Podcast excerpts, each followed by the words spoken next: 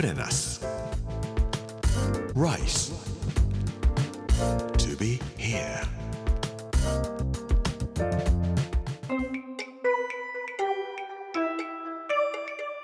こんにちは。作家の山口洋二です。この時間はプレナス Rise to be here というタイトルで毎回食を通して各地に伝わる日本の文化を紐解いていきます。今週は岐阜の巻。月曜日の今日は下天の夢のおもてなしというお話をしたいと思います。プレナス Rice to be here. Brought to you by プレナス銀座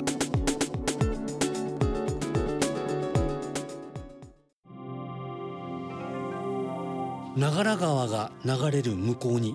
三日月がかかっていました。お城岐阜城が立っている金華山という山です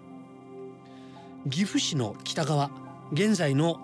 山形市出身の政治家に大野万六という人がいらっしゃいました。大正から高度成長期の時代にかけて日本の政治を牽引した人でしたが俳句を作る人としても有名でした。この大野万六という人が残した句こういうのがあります。天そそる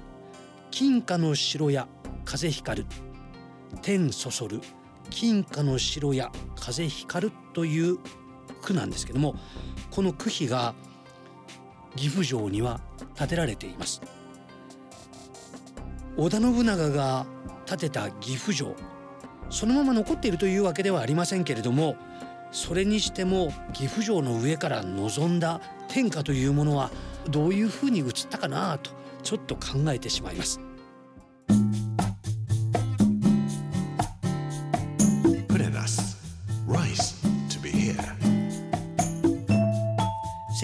1984年から岐阜城のあたりが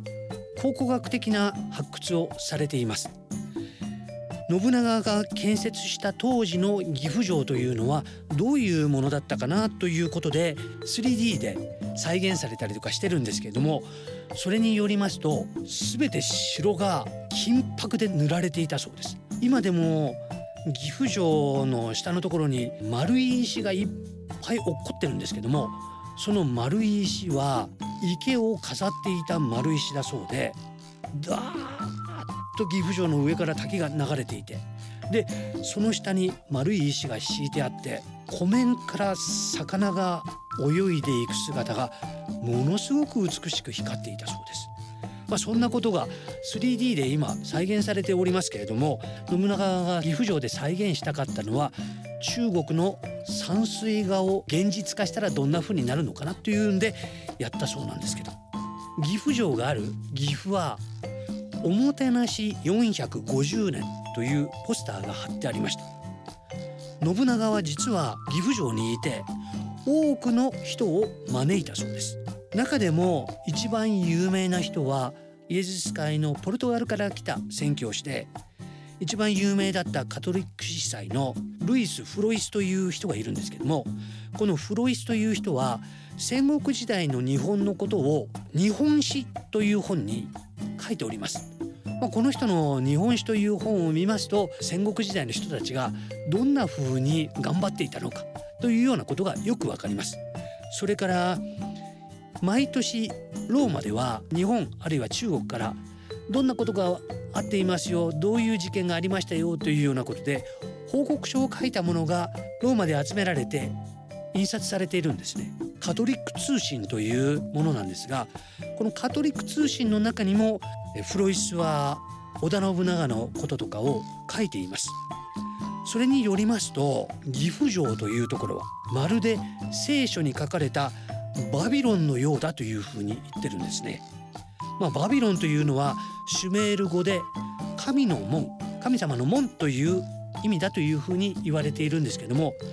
金で飾られたこの岐阜城というのはまさに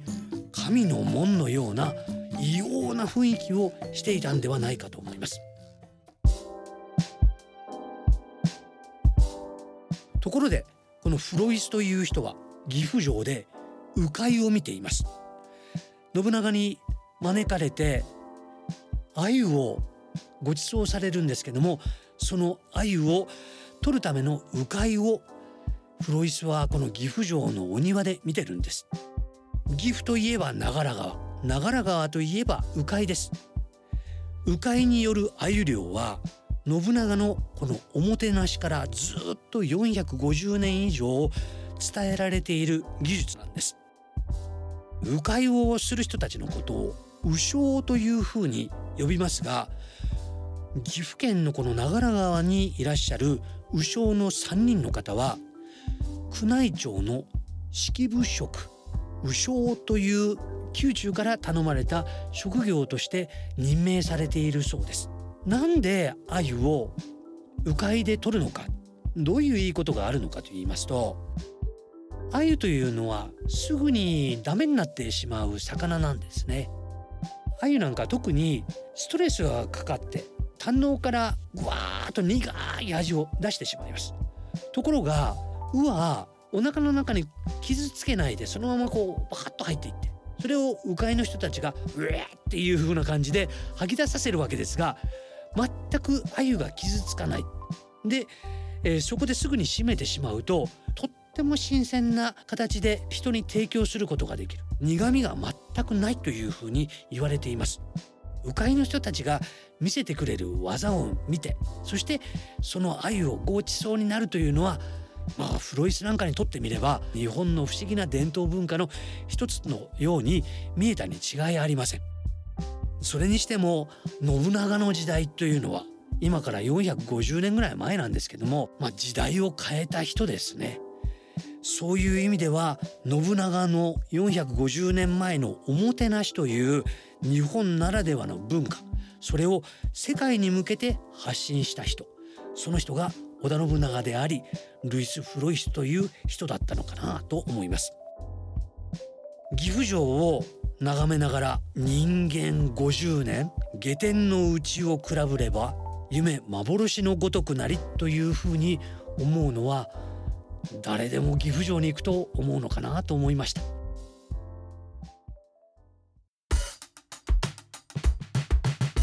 put in us. Rice. To be here.